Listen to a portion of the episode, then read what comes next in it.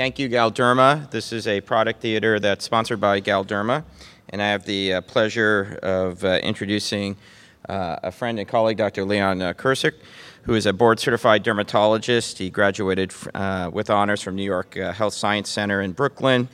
also is a Mohs surgeon and completed his fellowship under the auspices of Dr. Frederick Mohs, so one of the original pioneers. He currently teaches at Indiana University Medical Center. He's a clinical uh, professor of dermatology. He also teaches at Mount Sinai in New York. Uh, Dr. Uh, Kircik is an author. He's uh, uh countless uh, scientific articles and lectures and abstracts and posters, does a lot of research, certainly a friend of the SDPA. And please join me in welcoming Dr. Kircik. Good afternoon, everybody, and thank you for inviting me back to SDPA. Uh, it's an honor and pleasure to be here. Uh, for the next uh, 30 to 45 minutes, I'm going to be discussing psoriasis with an emphasis on sequential treatment with topical corticosteroids as well as vitamin D3 analogs. Um, and then we'll hopefully have some time for a question and answer session. And you have some cards in front of uh, on your tables. If you don't feel like asking the question on podium, please write down the question and somebody will pick it up and then uh, we'll go over those questions. Now, as you know, this is a Galderma sponsored uh, program, so we have to stay on label both for Clobex spray as well as Vectical ointment. Hence, we have the um, legal slides, I should say. And usually those slides are boring, but you know, there's always something good in every, in every slide. And if you look here under the warning section, actually, it's a nice information that Clobex spray is the only clobetasol formulation that's approved for four weeks by FDA. All other clobetasol formulations are approved only for two weeks. That includes the foam, and that includes all the generic formulations. So if you think about it, you know, from the practical perspective, when you see a patient, you give them a prescription, when do you tell them to come back? I usually see them in four weeks. So now you give them a product that they can only use for two weeks, and then what are you gonna do? Say, okay, use it for two weeks, don't do anything for another two weeks, and then come back? That doesn't work well. So it is really useful to have this knowledge and to have that background that really Clobex spray is approved for four weeks. You can comfortably say that go ahead and use this for four weeks and then come back in four weeks, which will set you up for the next treatment option. And most likely your next treatment option is going to be a vitamin D product, hence is the Vectical uh, legal slide here. Now, with the Vectical, the same idea, if you look at the warning precaution here, it says that maximum weekly dose should not exceed 200 grams, right? Think about the Dovonex ointment that we used to have or the calcipotriene. It's approved only for 100 grams per week. So here again, and that drug was approved probably 20 years ago when FDA was so lax when approving products. Even then, they approved it only for 100 grams.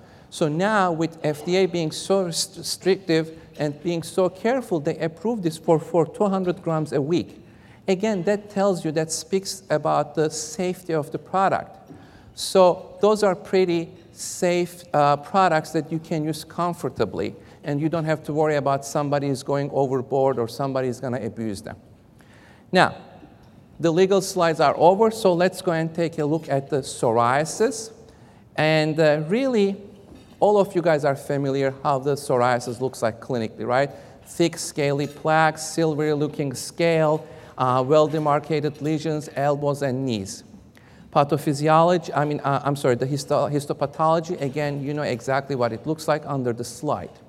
But the pathophysiology of psoriasis is fascinating, it's evolving. We still don't know exactly. If anybody tells you, if I stand here and tell you that I know exactly what's going on with psoriasis and how it's being created, you know that it's not true. Um, actually, if you look at the left side here on the um, on the epidermal disease side, um, that's nothing new, right? When I was 20 years uh, when I was a resident 20 years ago, we all knew that psoriasis is a skin disease. And it's uh, the keratinocyte, they hyperproliferate, you get the scaliness, and then also there is dysregulation of the differentiation. So the bottom line is a skin disease. That has changed. Now look on the other side, the immune dysfunction. Now we know that psoriasis is an immune-mediated skin disease. And that knowledge came really with the advance of the biologics because there are TNF alpha inhibitors, there is uh, IL, um, IL-22 inhibitors, and it's not a secret now, we're working on IL-17 analogs as well as inhibitors. So the bottom line is there's all this wealth of knowledge around inflammatory cytokines that are playing a part in pathogenesis of psoriasis. But more recently, within the maybe last year or two, we are also learning that innate immunity is playing an important role in psoriasis. So what are those? Well, the most famous antimicrobial peptide is cathelicidin, right? So innate immunity, we have these antimicrobial peptides on the skin, normal part of our skin, that fights against fungus, bacteria, virus, you name it. The most famous one is cathelicidin because we know that a lot of work has been done by Dr. Rich Gallo, and that's in rosacea. So cathelicidins are actually increased in rosacea skin compared to normal skin. How about psoriasis? The other antimicrobial peptide is well known, not as well as cathelicidin, but is well known in psoriasis, is human beta defensin 2 and 3. So those are actually involved in psoriasis. And if you take psoriatic skin and you compare it to the normal skin, the human beta defensin is increased in psoriatic lesion. And actually, if you treat that psoriatic lesion with vitamin D3 analog, the number, the amount of human beta defensin goes down. And human beta defensin is induced by IL-17. So there is this relationship going on between the inflammatory cytokine, the cellular immunity, and as well as with the innate immunity. And it is very interesting that we're learning that now you can actually inhibit human beta defensins with vitamin D3 analog. So that's a new knowledge that just is coming around. The other thing that if you use actually vitamin D3, the cathelicidins are not decreasing, are increasing in psoriatic lesion for one reason or another, but we don't know why. So this is all new fascinating information and evolving knowledge that we just didn't know earlier on.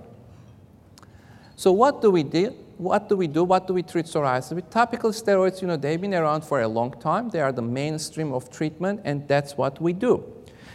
However, however, topical steroids also have negative impact on the skin. We know all the common side effects, right? The atrophy, telangiectasia, all that good stuff. But there are other things. They actually inhibit lipid synthesis. What does that mean? Well, you know stratum corneum is lipid and um, mortars and the bricks, uh, mortar being the lipid and the bricks being the keratinocytes. So if you impair or inhibit the lipid synthesis, your epidermal barrier will be impaired. So even short-term topical corticosteroid use will impair and disrupt your epidermal barrier, which is not the best thing to the already inflamed skin. In addition to that, it will also perturb the um, and dysregulate the differentiation of keratinocytes. So really, we have to be, even though topical corticosteroids are great anti-inflammatory and they treat psoriatic lesions really quickly, but we have to be careful and you cannot use it forever and ever. So the dilemma is psoriasis is a chronic disease. So you're not treating contact dermatitis, you're not treating poison ivy where you can use the strongest topical corticosteroid for a couple of weeks and be done with. This is a, you're treating a chronic disease. So you have to have a backup plan. What are you gonna do when you stop your topical corticosteroid? Because you know that it's gonna come back in maybe a week, maybe in a month, but it is the, those lesions are recurrent. They do keep coming back especially on certain locations, elbows and knees. So, um, this is actually, it shows what's happening in the psoriatic lesions, but more importantly, what's happening underneath, right? Because the, you can use the uh, corticosteroid and the lesion is gone, but what's happening underneath? So there's a whole new concept of molecular scar of psoriasis that has been evolved. That's another new information that hasn't been really publicized as much. So the work has been done by Jerry Krueger at Rockefeller University in Manhattan. And what they did was they wanted to know what happens after the psoriatic lesion goes away. You treat it, but what happens underneath? So they took about 15 psoriasis patients and they treated them with etanercept, with Enbrel, for 12 weeks. But they also did biopsies before and after treatment in both lesional and non-lesional skin. And they wanted to see what we call disease-related genes. So there are certain disease-related genes to psoriasis that are expressed, and they basically express the inflammatory cytokines. So they looked at those genes before and after treatment in both lesional and non-lesional skin.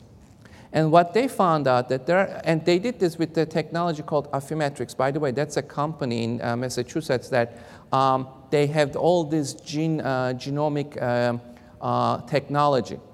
And so there are almost about uh, 1,000 genes that plays a role, disease-related genes.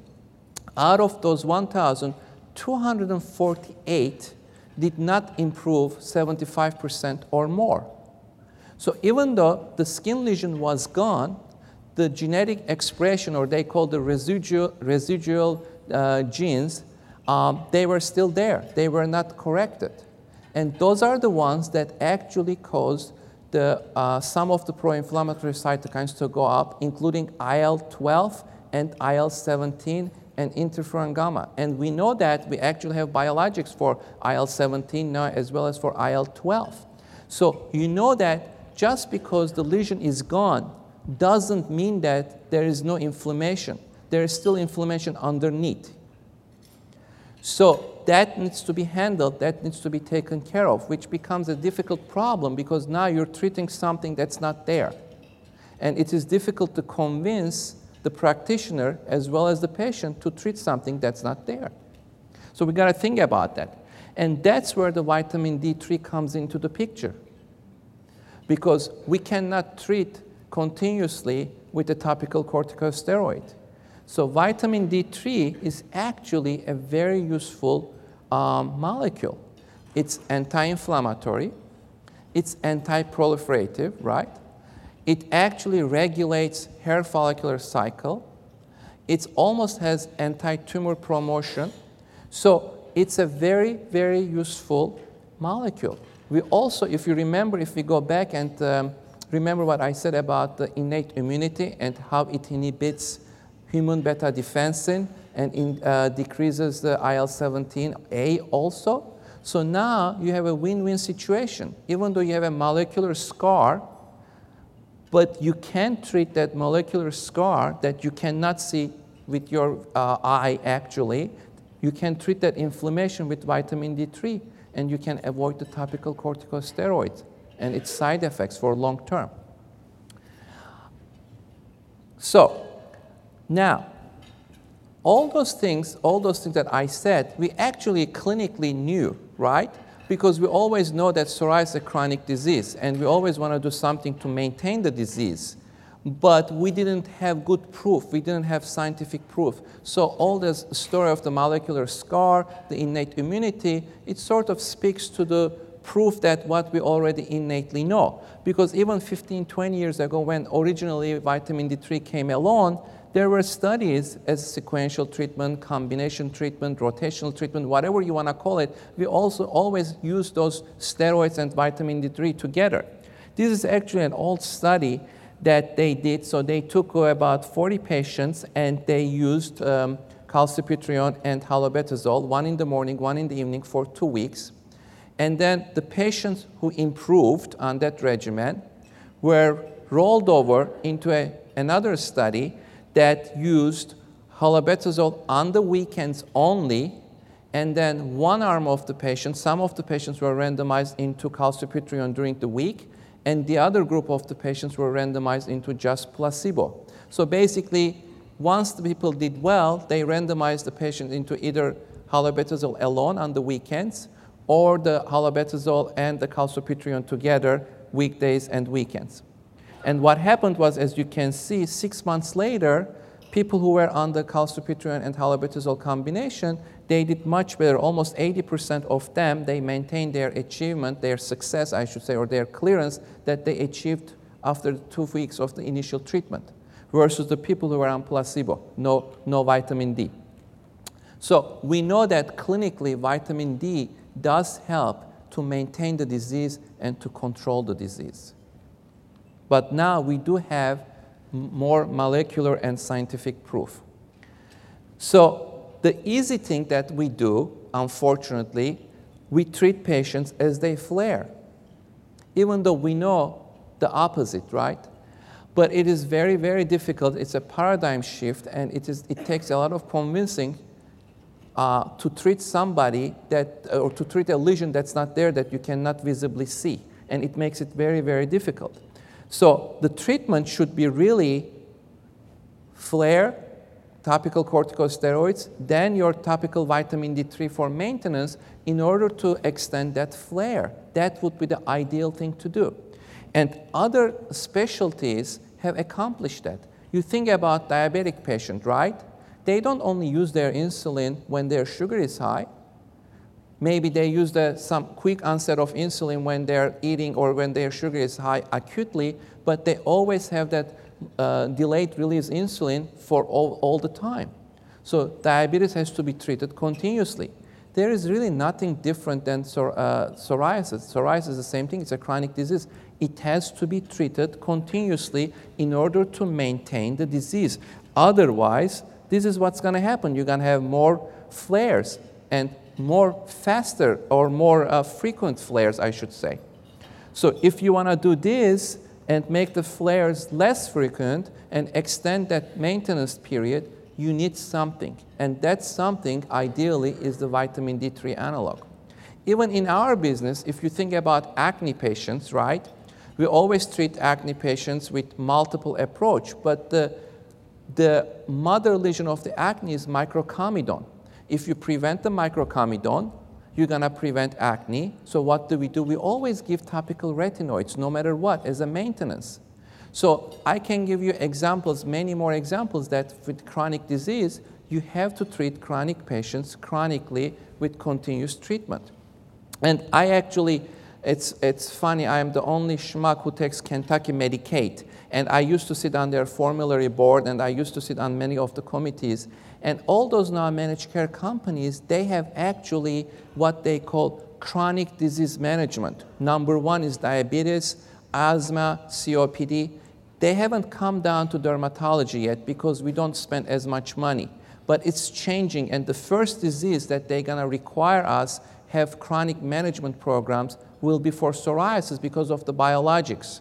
Now, they are on the screen. We're spending too much money with biologics and psoriasis treatment, so we're to have more chronic management issues. And we will be either rewarded or punished in the future how we are maintaining those patients and how much money we're spending. And they want us to maintain those patients on a regular basis rather than having these more flares. And that's going to come down the pipe with the changing healthcare system, with all that stuff they're going to require us to do better and to have less flares and more maintenance. And that's where actually uh, vitamin D3 is going to fit in. Now, that brings us to the sequential treatment.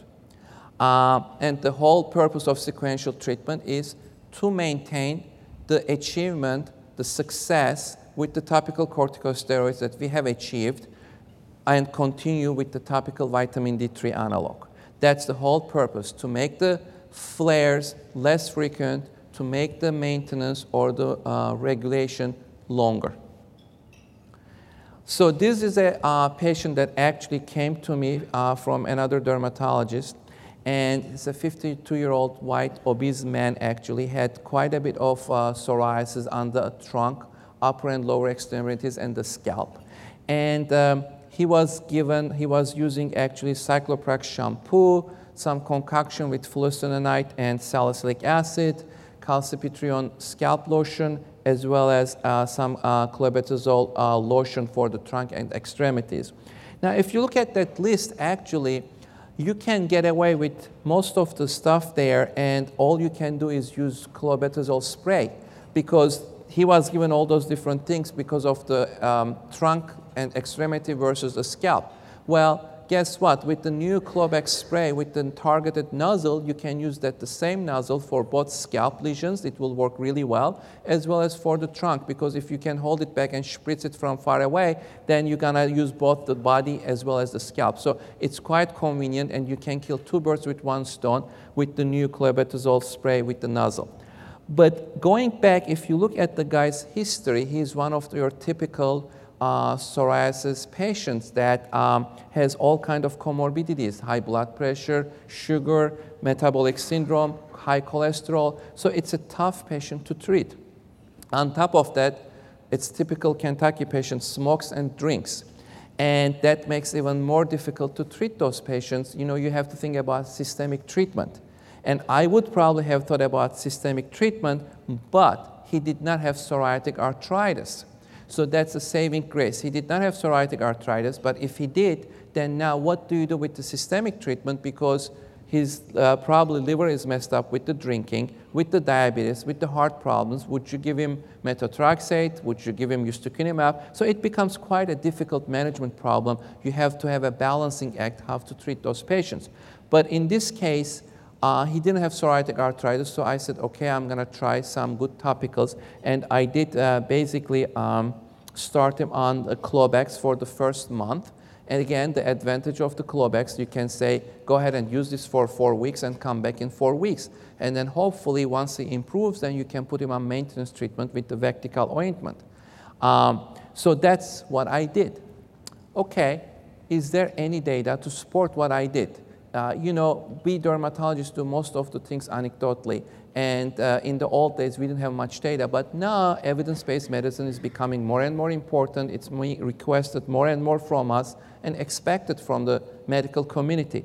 So actually, there is a study, there is data to support what I did. So the study was actually done by, um, sponsored by Galderma because it's both of their products. Uh, and uh, it was a multi-center open label study. The whole purpose of the study is what happens if you treat people with Clobex for the first four weeks and then you switch them to Vectical, how much of the success, how much of the clearance they're gonna be able to maintain. That's the purpose of the study. So in order to be qualified, you had to have moderate or severe psoriasis, so it's three or four on the overall disease severity. And they use the Clobex spray twice a day for the first four weeks. And then after the four weeks, if they did, uh, if they became clear, almost clear or mild, then they were rolled over, enrolled to the next part of the study, which is Vectical ointment twice a day for eight weeks. So the whole study is 12 weeks. The first four weeks is Clobex, and then the eight weeks after that is Vectical ointment. So let's see what happened. So of course they looked at overall disease severity, they looked at body surface area, they looked at side effect profile, and they, um, they looked at um, the signs and symptoms of psoriasis. So they looked at everything at every visit. So look here, we're starting with almost 70 somewhat percent with um, moderate patients and another 20 or 22 percent of severe patients. That at the baseline, the status of the patients, that, that's the entry criteria. In two weeks, in two weeks, you can see the shift to the right. So basically, 80% uh, of those patients are becoming clear, almost clear, or mild. So you are getting extremely good efficacy with your Clobex spray in two weeks. Even though it's approved for four weeks, in the first two weeks, you're getting really good results. The other thing that you don't see here, actually, signs and symptoms of psoriasis and uh, pruritus is one of the things that bothers the patients the most even though when we were residents, they said, well, itching is not part of really psoriasis. If it itches, it's not psoriasis, it's eczema. And it's not true. A lot of psoriasis patients, especially scalp psoriasis patients, suffer through itching. And Clobex spray is one of the few topical steroids that we have data for pruritus actually. And um, so their pruritus data, it's very, very good, uh, especially in at week two spot. So anyway, then you continue another two weeks and you're getting the extra gravy here. Now you're getting up to 93% clear or almost clear or mild, okay? So those patients, They stopped the, uh, they stopped the Clobex spray at the end of the four weeks, and they carried over to the next part of the study, which is Vectical ointment for the next eight weeks, twice a day. When you look here, out of that 92%, almost everybody is able to maintain their status for the next four weeks. No Clobex spray, no steroid. Next four weeks, nobody is getting worse. Then, if you go another four weeks out, now that number is coming down a little bit. So about 74, 75% of the patients are still maintaining their efficacy. They are still clear, almost clear or mild at the end of the eight weeks without any steroids. Uh, so the number went a little bit down from 92% to about 74% or so. But still, that means that two-thirds out of, uh, two out of your uh, three patients are still maintaining their efficacy.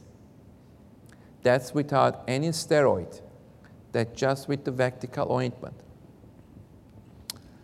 If you look at the body surface area, you're starting somewhere around 7%. In four weeks, the Clobex is bringing that down to 4% body surface area. And then you stop the Clobex. Again, you're doing the Vectical now, twice a day for the next eight weeks. And so you're able to maintain that 4% body surface area throughout the eight weeks without any steroid again.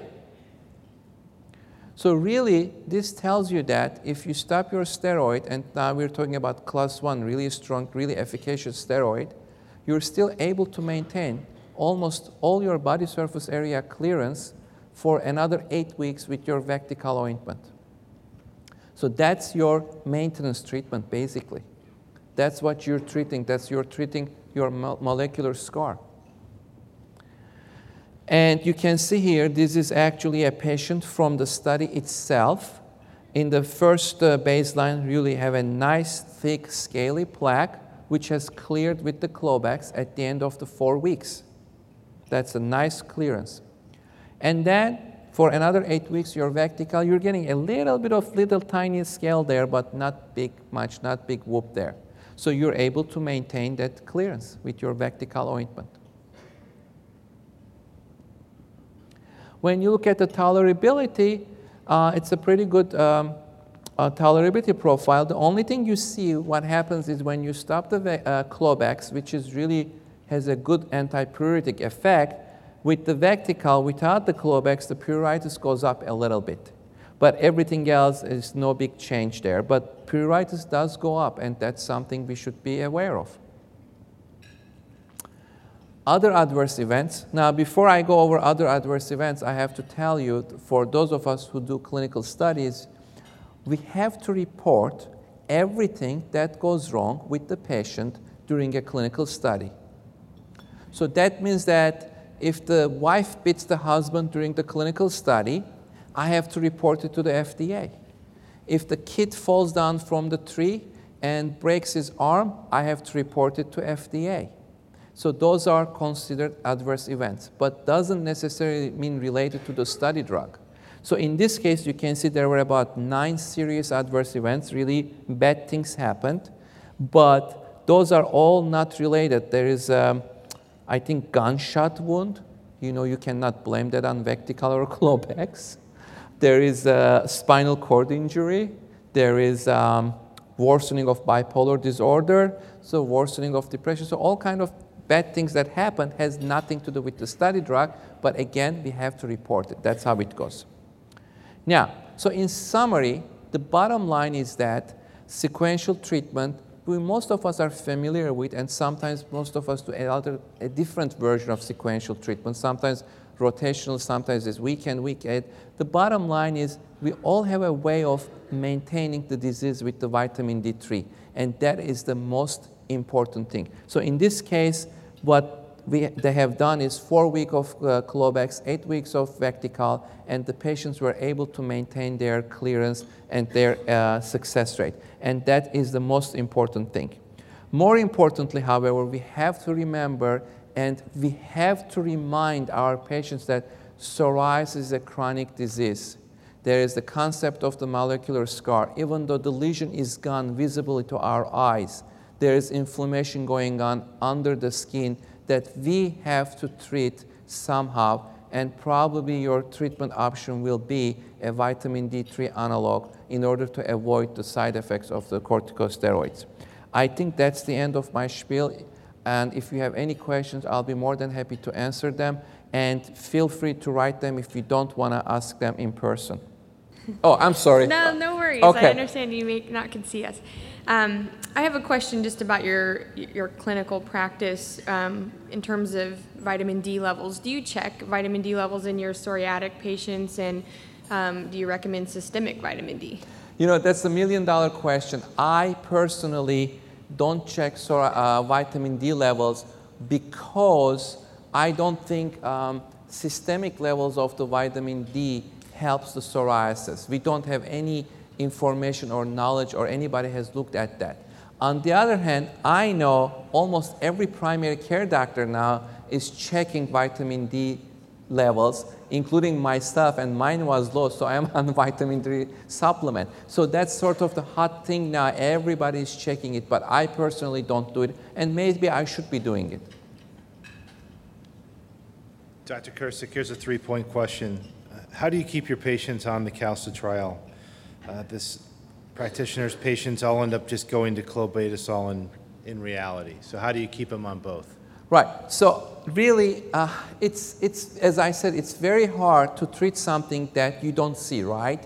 Uh, but what I do is I sort of the way I do it, I give them the Clobex spray and I tell them go ahead and use it for the first four weeks, and then please come back. And if they are doing well, then I don't give them a refill of the Clobex anymore. So I give them a um, the Vectical ointment. So they really, if they have a flare, they have to come back to get another Clobex spray prescription unless they have some leftover, which is fine. The other thing, if I know the patient a little bit better and if I trust they're, they're compliant, then what I do in my practice, and this is off-label, but what I do is I use the Clobex in the morning and then use the Vectical in the evening. So now then you're decreasing your use of the steroid and then I, I bring them back again and if they are doing well, I said, you know what, okay, stop the Clobex and just use your Vectical. Uh, but again, it's really a fine balance and that's where the practicing of medicine, the art of practicing medicine comes in. You sort of have to know the patient and arrange it accordingly. Should pe- people stay on an oral vitamin D while using calcitriol? Um, okay, so when we did the studies were done, there's a one-year long-term safety study, which was an open-label uh, study with Vectical. Okay, and they looked at they looked at uh, hyper um, hypercalcemia, and um, there were they divided it into four periods. The, safe, the study was divided into four quarters, and then each quarter they looked at the uh, patients who had hyper abnormal um, calcium levels, and there were 11 events uh, with 10 patients. So there were 10 subjects who had abnormal levels, but it was only within the 5% or so above upper normal level, and none of them were clinically significant. When they did those studies, though, those patients were excluded. They were not allowed to take any vitamin D product. There were absolutely no absorption of actually calcitriol uh, in the blood. So the bottom line is I am not worried about um, hypercalcemia, especially that given the fact that you have 200 gram per week allowable by FDA. So the short answer to the question is if they need it, if their calcium level, uh, their vitamin D level is low, yes, let them be on it. If they don't need it, I don't know why they should be on it anyway. And then the last part of this three-point was any, are there any international journals out there that refer to food and diet playing a role in inflammation? You know, uh, I don't know if any articles on food and diet on inflammation.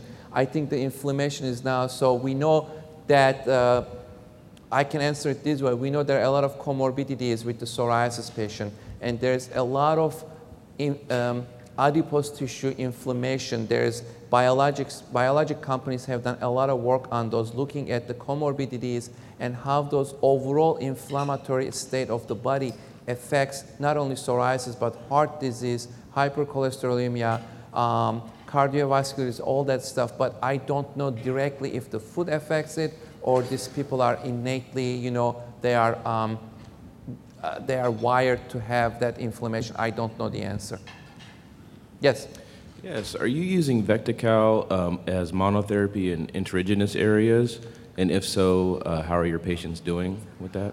Okay, so there is actually, and I'm sure Galderma people are here, they know the, they know the study. There was a study, uh, European study that they did, um, uh, they did for uh, Vectical for the intertriginous areas. And yes, so it does work much better than Dovonex because Dovonex had about 20% irritation rate on the intertriginous areas and the patients with Vectical did much, much better. Are the vitamin D analogs stable in light? And is there any, you know, option of applying one? At, is it better to apply at bedtime?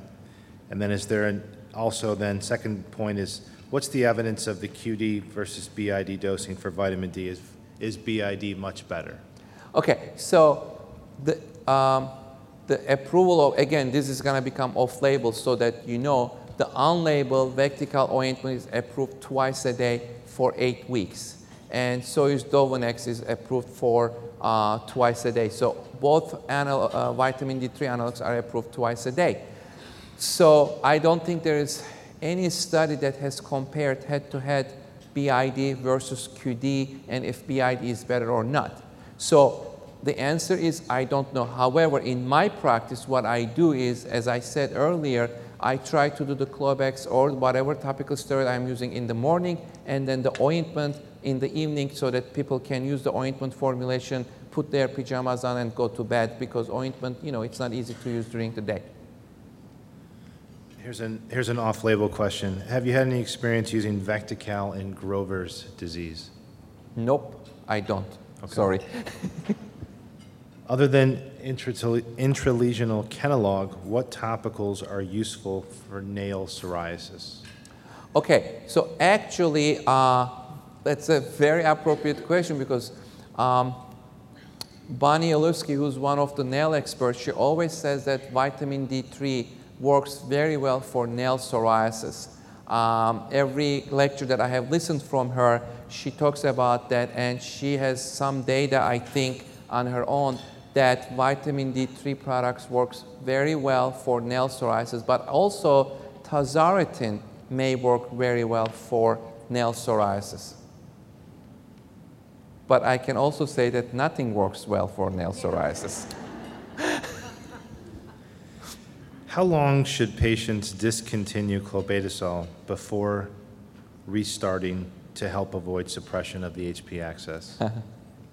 well, um, I think, okay, so if you go over the medic medical legal thing, you can always say that, well, I used it for two weeks, I can stop it for, a, for two days, and then I can restart it again but I don't know if that's going to help to suppress the HP, to avoid the suppression of the HPA axis suppression.